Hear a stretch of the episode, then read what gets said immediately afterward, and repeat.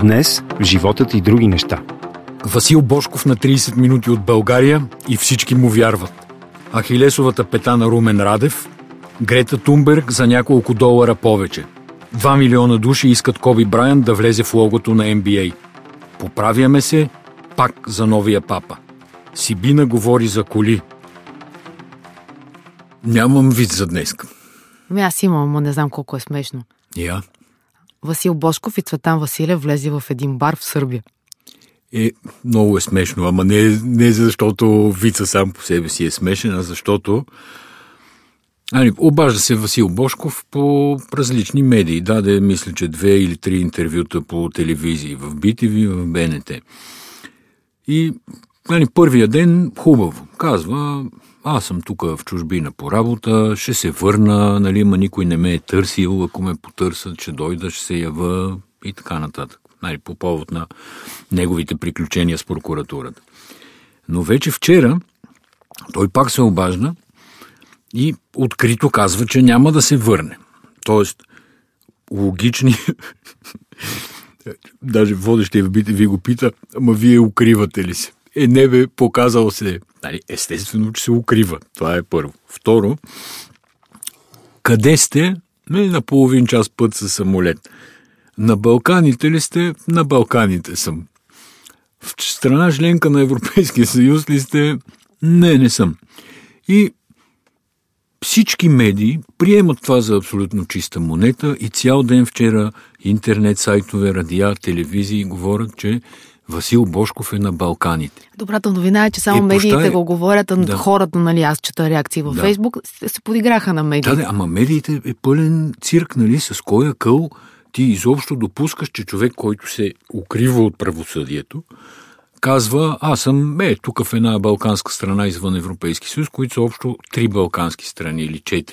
Косово, Сърбия, Албания, да кажем, не знам дали се води на Балканите, и Турция. Прити мач, това е.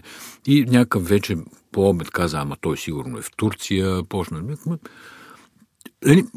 Тотална липса на професионализъм в смисъл на критично мислене. Журналистиката, нашата професия, трябва да можем да слагаме един факт и да го преценяваме от двете страни и много да не бързаме с коментарите, защото подозирам сега каква тема ще поставиш. Добре, чакай сега те питам от гледна точка на професионализъм, понеже Васил Божков според мен толкова интервюта през целия си живот не е давал, колкото сега.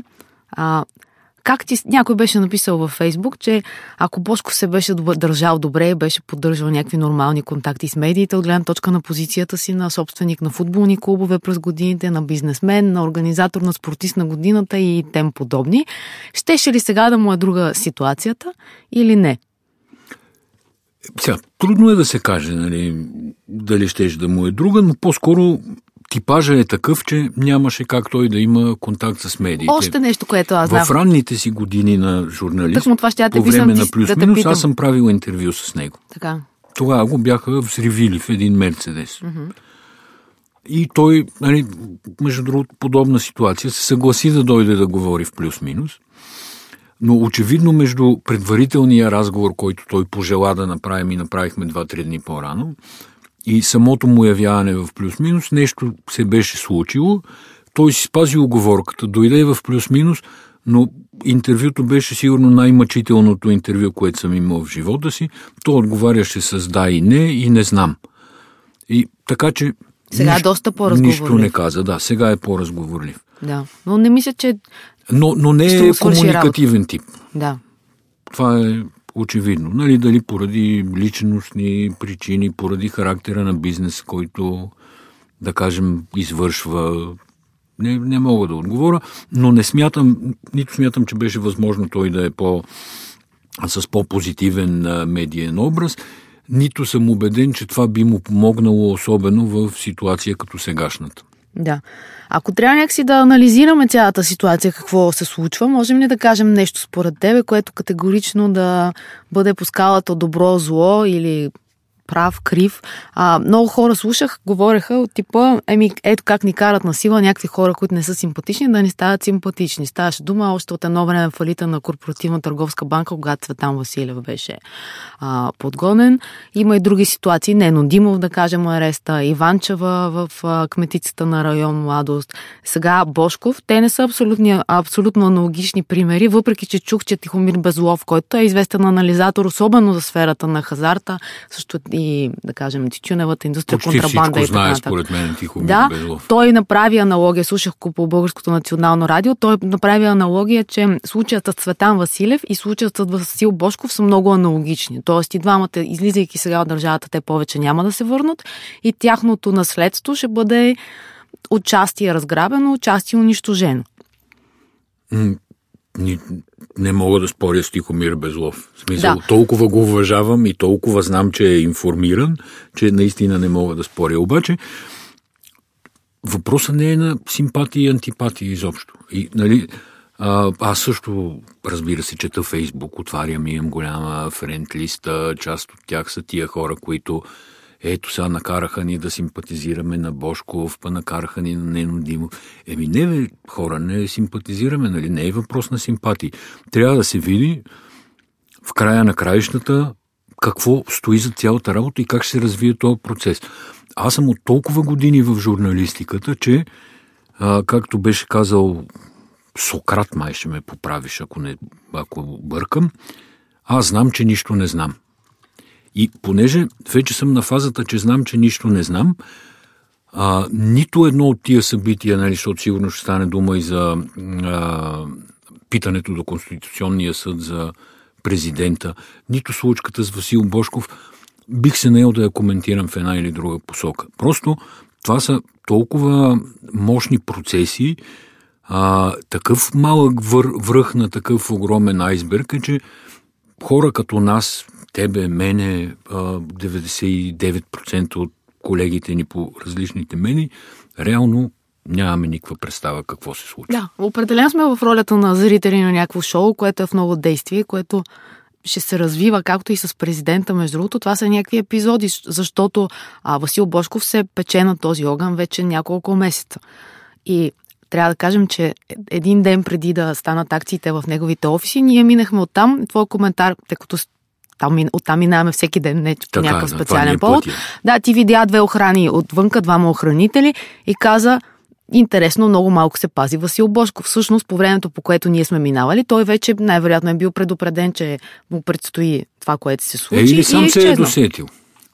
Да, сам се е досетил, само че така да се каже, въздуха около него се сгъстяваше. Мисля, че ако имаше нещо, което беше преломния момент или капката, когато преля чашата, това беше неговата среща с футболния клуб Левски, когато той реално заплаши властта, че би извадила гидките. А гидките, както знаем, те са много важни по време на ключови събития. Да кажем, 2013 година ли бяха протестите пред парламента? Февруари месец. Да, февруари, когато излязоха качулките.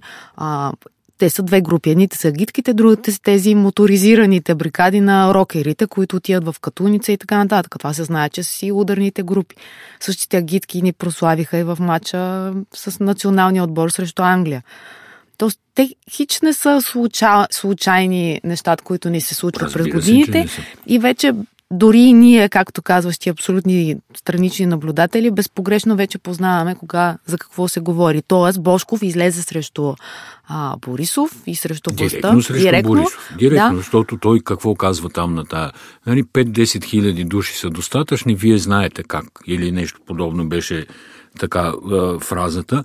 И няма, според мен, държава, която да си позволи да подмине, нали, държава, политическа власт, така нататък, която да си позволи да подмине този ход. Ама това все пак е наистина само една, да викаш, може би капката, която да преля чашата. Но във всеки случай толкова е сложна тематиката, толкова история има за този човек, нали, Васил Божков, че бих се чувствал нелепо да тръгна да правя заключение и да коментирам кой е добрия, кой е лошия в тази история. И все пак едната от версиите, която така циркулира, те се сменят. Една замества друга. Едната свързва визитата на Гешев и Цацаров в Америка, заедно с това, което се случва, че тогава е било говорено да се случи някаква операция по чисти ръце или нещо подобно в България.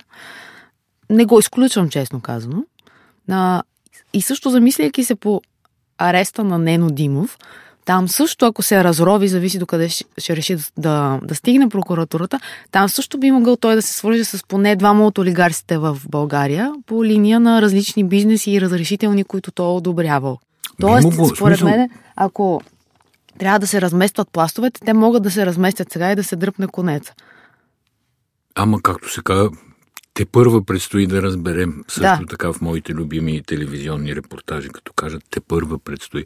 Те първа и предстои, между другото, са почти тавтология, но това е друга тема. Така или иначе не можем да влезем в ролята на... Иначе, нали, има от една страна такава тенденция в нашето общество да си обяснява нещата или с американците, или с руснаците, или с двете. Просто наистина смятам, че... Смяташ ли, че не е така основателна? Не, тя до някъде е основателна, но имаме конкретни случаи, конкретна ситуация, в която поне аз нямам за себе си отговор и не бих се заклел, че ето... Нали, знае ли някой всъщност какво е говорил Гешев в Съединените щати? Това беше Google, който се включи при името Гешев. Сам, реагира... Да. Не. А какво? Казва Ask me what I want to save this year. Не знам какво е разбрало нещо. Не сме се разбрали с Google. Добре, като така и така Google се включват СРС-тата срещу Румен Радев? Там също според мен цялата случка е с двойно и тройно дъно. Малко като с това на Божков. Аз съм тук в Балканска държава на половин час разстояние с самолет. Може ли да обясниш какво имаш предвид, че не съм сигурна, че те разбирам? Ще отправиш друго. Ако се замислиш, ще ме разбереш. Прокуратурата пуска едни записи, които са по-скоро нелепи от гледна точка на това дали уличават в нещо Румен Радев или не го уличават. Според мен нищо не го уличават. Е абсолютно прозрачно, което какво и да каже. Без да искам да използвам уличен жаргон особено, тези, които пускат записите, хора от прокуратурата, наблюдаващ прокурор, главен прокурор очевидно е разрешил, те със сигурност знаят какво съдържат и какво не съдържат тия записи. По-скоро, според мен, това е някакъв тизър, предварителен... Това са рекламите по време на Супербол, така ли? Да, кажем, нещо подобно. И в зависимост от реакцията на президента на и на Радев, там на президентството и на Радев в случая, може да има и втора серия. Може да има и съвсем друг разговор. Да, много съм склонна да го повярвам, защото от тия записи реално няма нищо, което ние вече да не знаем. Това всичкото се знае, то е проверявано и така нататък. Както и се знае от самото начало, че Десислава Радева е слабото място, Ахилесовата пета на Румен Радев. Но след като ние го знаем... И поради нейни личностни характеристики, според мен. Да, но след като ние го знаем, мисля, че хората около Румен Радев го знаят да пъти по-добре от нас. Всички го знаят добре. Познавайки. Така или иначе, Румен Радев сега е в такава ситуация... В този смисъл, понеже пак колегията си направи изводи, ето как то няма нищо, те в какво го уличават, няма престъпление, също не бих избързал... Със сигурност има нещо, със сигурност пускането на тези записи е знак повече към самия Радев, отколкото към така наречената широка общественост и ще видим какво ще стане по-нататък. Само за да е ясен контекста, може би трябва да уточним, че преди това на 28 януари всъщност беше внесено питане от страна на Гешев, на главния прокурор към Конституционния съд, накратко казано дали президента може да бъде разследван. Като беше питано за държавна измяна, но беше вмъкнато вътре чисто между редовете, дали може да бъде водено срещу него наказателно дело, т.е. покрай едното питане въпреки се вмъква текст, и другото. Който казва все пак категорично срещу президента и вице-президента, не могат да бъдат задържани и не може да бъде водено наказателно преследване. Да. Така че там е... Какво беше? Те първа предстои да се разбере ли каза. Но контекста, в който това се случва, това е заявлението от Радев, когато той подписваше назначението на Гешев. Той каза, че да, ще го подпиша, но би започнал и ще започне консултации с политическите сили за конституционни промени, които да ограничат и да направят под контролна властта на главния прокурор. То е за мен сега това, което е важното и интересното, доколко Румен Радев ще си спази думата. и ще продължи да действа по тази тема. И това вече би било отговор дали то е зависимо от нещо или не е зависимо. Именно, да, дали има още записи. Да. Това ще се разбере. Добре. Грета Тунберг става търговска марка. Поздравявам. Крайно време беше. Деца казва, тя до сега какво беше? Няколко месеца абсолютен хайп в социалните медии сред младото население. Само да вкарам слушателите в новината. Тя казва, има много хора, които се опитват да се представят за мен и да лъжат, че ме представляват, събирайки средства или други облаги от мое име. Те са използвали името Грета Тунберг и са използвали петът си за бъдеще или какво беше това? Да. Fridays for Future. Да, не знам българския превод точно. Но тя е запазила Strike for Climate, всичките там на шведски, на английски и така нататък. Мисля, сериозно запазване на интелектуална собственост е паднало. Не съм убеден дали обяснението, което тя дава защо регистрира търговските марки, първо ще я спаси от хора, които се представят от нейно име, защото не виждам как. И дали е направено само с тази цел. Не ме очудва колко много знаят 16-годишните за бизнес и всичко останало, но всъщност още повече ме очудва колко много знаят 11-годишните, визирайки нашата дъщеря, която няма представа откъде се информира, но знае всичко за Грета Тунберг, знае всичко за коронавируса и знаеше за Коби Брайан на следващата сутрин, след като стана инцидента с хеликоптера му. Тоест, каналите нейните определено не са телевизия, защото ние у нас не гледаме телевизия, освен в някакви извънредни ситуации. Със сигурност не са и някакви сайтове, които чете. Тя не знае какво е уебсайт. Но информацията до нея стига, като вчера дори ми каза, че тя беше разочарована от Грета. В смисъл, тя следи Грета, мина през любов, после съмнения към нея и вчера ми каза дали гледайки коронавируса и жертвите, все пак не трябва да повярваме на Грета. Навърза трите факта, които знаеше. Иначе за Коби Брайан беше страшно информирана. За дъщеря му абсолютно всичко, толкова бързо тече информацията и след толкова вече на широки аудитории се говори, което за мен е много интересно, защото едно време ние бяхме докато не завършим училище, нищо не знаехме и не се интересувахме. Другария Тодор Живков. Днес другария Тодор Живков. ДЦК нямаше и какво да знаем, и беше нарочно. Като става дума за търговски марки, има петиция, която от няколко дни върви, Коби Брайан да стане емблемата в новото лого на NBA. 2 милиона души са се подписали, което на мен ми звучи, между другото, много симпатично. В момента емблемата на този скачащия човек с топката е дългогодишен менеджер на LA Lakers, Джери Уест се казва, и всъщност по негово време Коби Брайант е привлечен в отбора. Има някакъв символизъм. Да, защото Коби беше от Филаделфия. Да. Иначе другите петиции за Коби са обявяване на национален ден в негова чест, оттегляне на фанелките с номер 24 от NBA и те всички ги оттеглиха. В смисъл, много отбори обявиха. Той играл с 8 и 24 и Лейкърс със сигурност оттеглят 8 и 24. Много други отбори оттеглят 24. Явно с 8 е играл в по-ранните етапи на кариерата си. Нали? Тук само предполагам, не съм сигурен. И една интересна медийна новина, покрай това би им било любопитно какво ти е мнението. Има искане TMZ, медията, която първа разпространи новината, да бъде спряна заради това, че първо се е разбрал там, а след това са научили близките му по официалните пътища. Между другото, ние всички според мен следяхме TMZ какво се случва. Със сигурност, обаче сега да обвиниш медия, че има новина и я пуска, според мен е прекалено. Нали, с цялата оговорка за етиката. Често и в България се случва се, разбира се. Когато имаше някакви инциденти с такива частни самолети паднали. Не, но всъщност първата информация дойде от LA Шериф, т.е. от Twitter акаунта на... че има паднала машина, нали? Че има паднала машина. И после не е било много трудно да се свържат с някой от ръководство на въздушно движение, някакви такива, които знаят кои са машините, които са летели, нали, че е хеликоптер. Да. Там сигнатурата на хеликоптера вече всички знаят. Той Коби Брайан го има на снимка с този хеликоптер, но ето тук цъкни в Google, ще видиш колко пъти излиза. Тоест, знае се и сигнатурата, на която пише на опашката на хеликоптера. Човек, който е отишъл там, може много лесно да види. То, поне хеликоптера в края на кращата се е праснал челно в един хълм. Задната му част беше сравнително запазена от това, което видях. Та може някой да е видял регистрационния номер, може някой от въздушното движение да е казал. Не, то информацията естествено, че тече. Въпросът е по-скоро за морала в медиите, кога казваш и кога не казваш. И аз тук имам някаква такава неструктурирана, но все пак теория.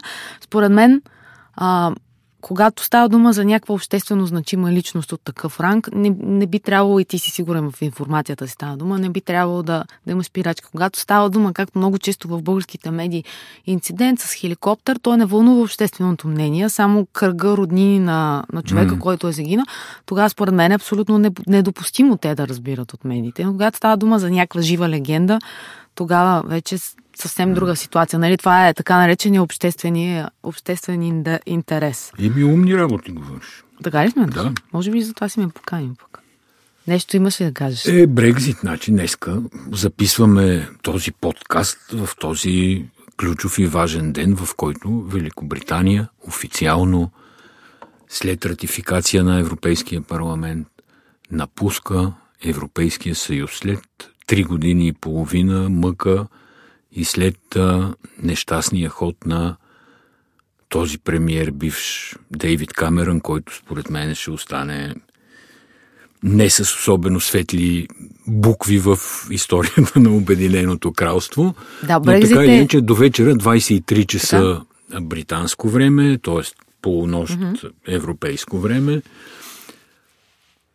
Борис Джонсон ще държи някаква реч, че има тържества, весели събития, няколко протеста, разбира се, от хора, които са за оставане на Великобритания, също са насрочени в различни градове, т.е. до вечера в Обединеното кралство ще е интересно. И в деня на Брексит Банка в Ингланд, това е Централната банка на Великобритания, си понижи прогнозите за ръста на икономиката. До тук с добрите новини. Винаги през икономиката се обяснява всичко. Да. Между другото, Брекзит е един от най-така срамните ми случаи в журналистическата ми кариера. Това е когато не вярваш на фактите. Спомням си, когато беше референдума и имаше онлайн, се брояха гласовете и до последно аз виждах едно и мислех друго. Такава ситуация никога не ми се е случвало. Тоест, до последно имаше някаква надежда тогава, въпреки че не знам дали това е правилната дума, че резултата ще се обърне. И накрая вече виждах резултата и смятах, че той не е верен, което от гледна точка на журналистика е абсолютно недопустимо, но това е такова разместване на пластовете, което ти, за всичко, което си учил, което знаеш като бекграунд, просто не можеш да го възприемеш. Как реалността изпреварва теорията в случая. Да, ще ги видим. Сега другото, което прочетох днеска покрай Брекзит е, че Борис Джонсън ще иска търговско споразумение с Европейския съюз тип Канада. А именно почти се едно, че е държава членка на Европейския съюз. И сега, ако те успеят да се измъкнат по този лесен начин, хем да излязат, да запазят британската уникалност и свобода на външна политика и договаряне, а пък да си запазят икономическите облаги от Европейския съюз, сигурно той ще остане с златни букви в историята на Обединеното кралство, обратно на това, което казах за Дейвид Камерън по-рано. Може би другата седмица да минем, като каза, като говорим за Борис Джонсън, да минем през казуса с Huawei и 5G. Имаше конфликт между Борис Джонсън и между Тръмп, доколко да се пуснат Huawei да участват в 5G мрежата. Темата е доста интересна и ти предлагам да я разгледаме следващия път. Има какво да се говори. Решението все пак е, че Великобритания реши да допусне Huawei до строежа на 5G инфраструктурата. Строежа на опорната инфраструктура на 5G мрежите в Великобритания. Да. Какво гледаме? Да, че аз бих искала леко да се поправим за новия папа, защото преди 2 епизода го оплюхме.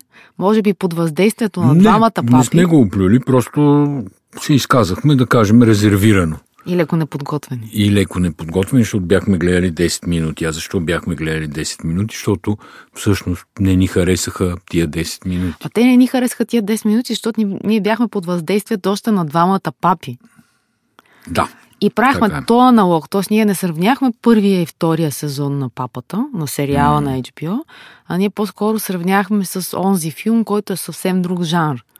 Да. Сега трябва да се поправим. Шапката... Да, поправи се. Аз не съм... Шапката прилича на... Имаше един филм La Grande Bellezza. Тук ти ще трябва да го говориш. Голямата красота. Който започва филма. Той е пълнометражен филм, не е сериал. От преди 2-3 години, мисля, че спечели бая награди. Шапката глупости, тая телевизионна деформация. Началото на филма представлява една бурна и разюздана дискотека върху покрива на една сграда в Рим. Много прилича на шапката на двамата папа. Извинявам се, на новия папа. Затова го казвам, защото много прилича. Да. Супер саркастичен, много така пак зрелищен. Той е повече за гледане и за качки и провокации, отколкото да мога да така сюжетно да го коментирам. Даже с нощи ти изтърване 10 на минути, които аз ти ги разказах в едно изречение.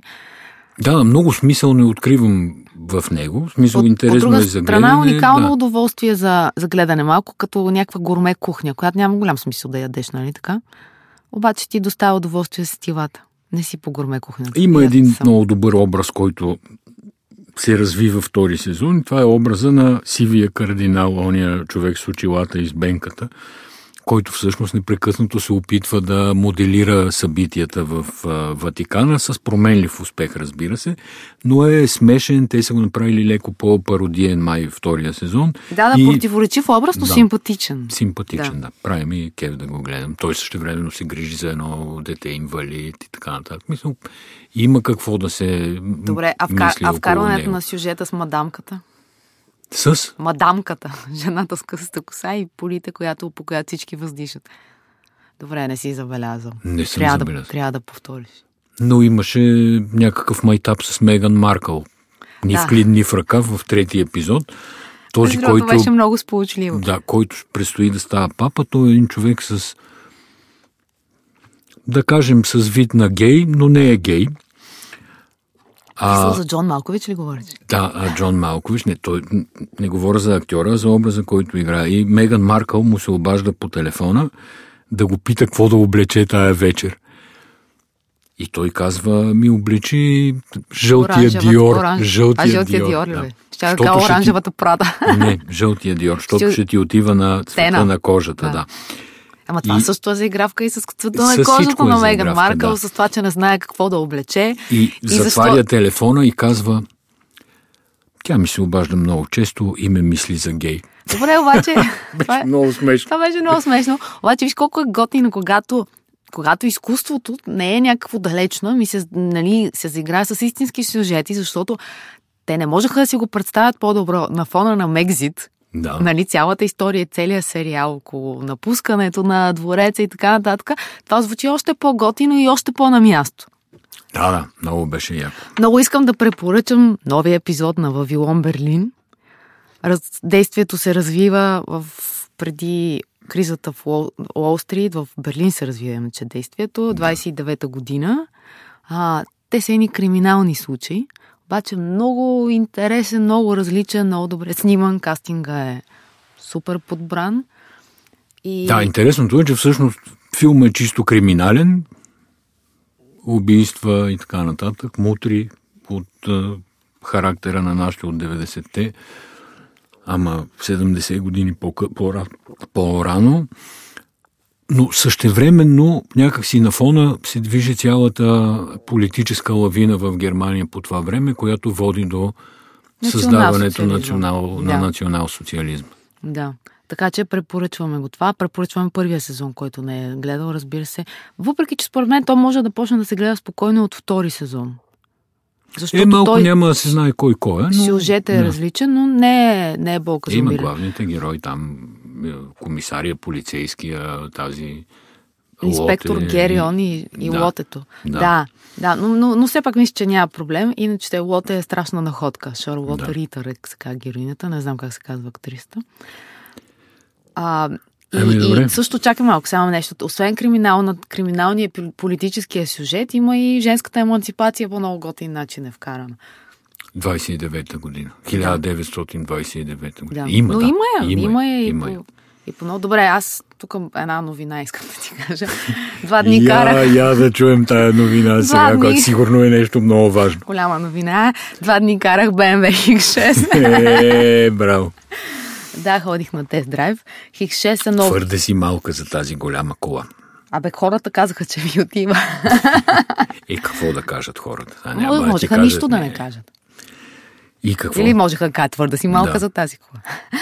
Добре, X6, това е третото поколение на модела. Това, което ми направи впечатление при представянето е, че има много ясна таргет група, кой си купува X6-ца. Кой си купува X6-ца, че съм много любопитен? Хората, които искат да бъдат забелязани. Или хората, които нямат нищо против да бъдат забелязани. И, значи, X6-цата с най-позитивни чувства към BMW прилича на някакъв преждевременно пораснал колорадски бръмбър. Добре, първо, когато се появява модела, е 2008, мисля, че се появява. Отдавна се появи, да. То е много странен, много трудно за възприемане, обаче от търговска гледна точка той за тях е ниша, която се продава добре. А от по линия на забелязването, ако си ти снимки гледал ли си новата X6, тя е доста променена, по-балансирана. Да, за кого е? В смисъл, не знам така да се каже, маркетинговото послание на BMW какво е, но тези модели X6, после, след тях, разбира се, ги последваха и големите им конкуренти Audi и Mercedes с съответните модели. Това са за хора реално като мен, тъй като имаме семейство, деца, трябва ни голяма кола по различни причини, но за мен не е много опция да се кача на джип, такъв нормален, който е с аеродинамиката на хладилник. И искам нещо, което хем да е по-спортно, хем да е проходимо, хем да е голямо и всъщност тая X6-ца би трябвало да ме оцели право, да виждаш като ниска кола ли право в сърцето. Не, капковидната форма, усещането за аеродинамика, трябва да ти кажа, че от гледна точка на каране и центробежни сили няма голяма разлика между X5-цата и X6-цата. Това, което ти говориш, не го забелязах. По-скоро си е абсолютно SUV усещане. Не е за тебе. Не, аз имам според мен. Изчакай малко. Добре. Ще има и други модели. Това, което са като мотори, ние карахме един бензинов и един дизелов мотор. Най-така перлата в короната е М50i, което е 8 цилиндъра и е някакви, сега ще кажа, 553 конски сили или нещо подобно. Аз това не го карах. За да не ми кажеш къде си тръгнала пък ти. Щях да ти кажа, да. Да, аз карах X-Drive 40i, което е бензиновата. Тя е 6-цилиндрова и е с, мисля, че беше 340 конски сили. И след това на другия ден на връщане карах 30D, което е дизеловата. Тя е малко по-слаба, 265 конски сили. Но по линия на забелязването, един куриоз, защото тук трудно мога да обясня всичко за колата. Ще има ревю, което предстои да напиша. По-техническо и не само. Но те какво много... Какво ревю ще напишеш? По-техническо и не само. Добре, това... За не само мога да ти повярвам, за по-техническо предизвикваш увеселение. Ти си човека, който казва, че мога добре да карам, така че... Да, това не значи, че имаш каквато и да било представа от техника.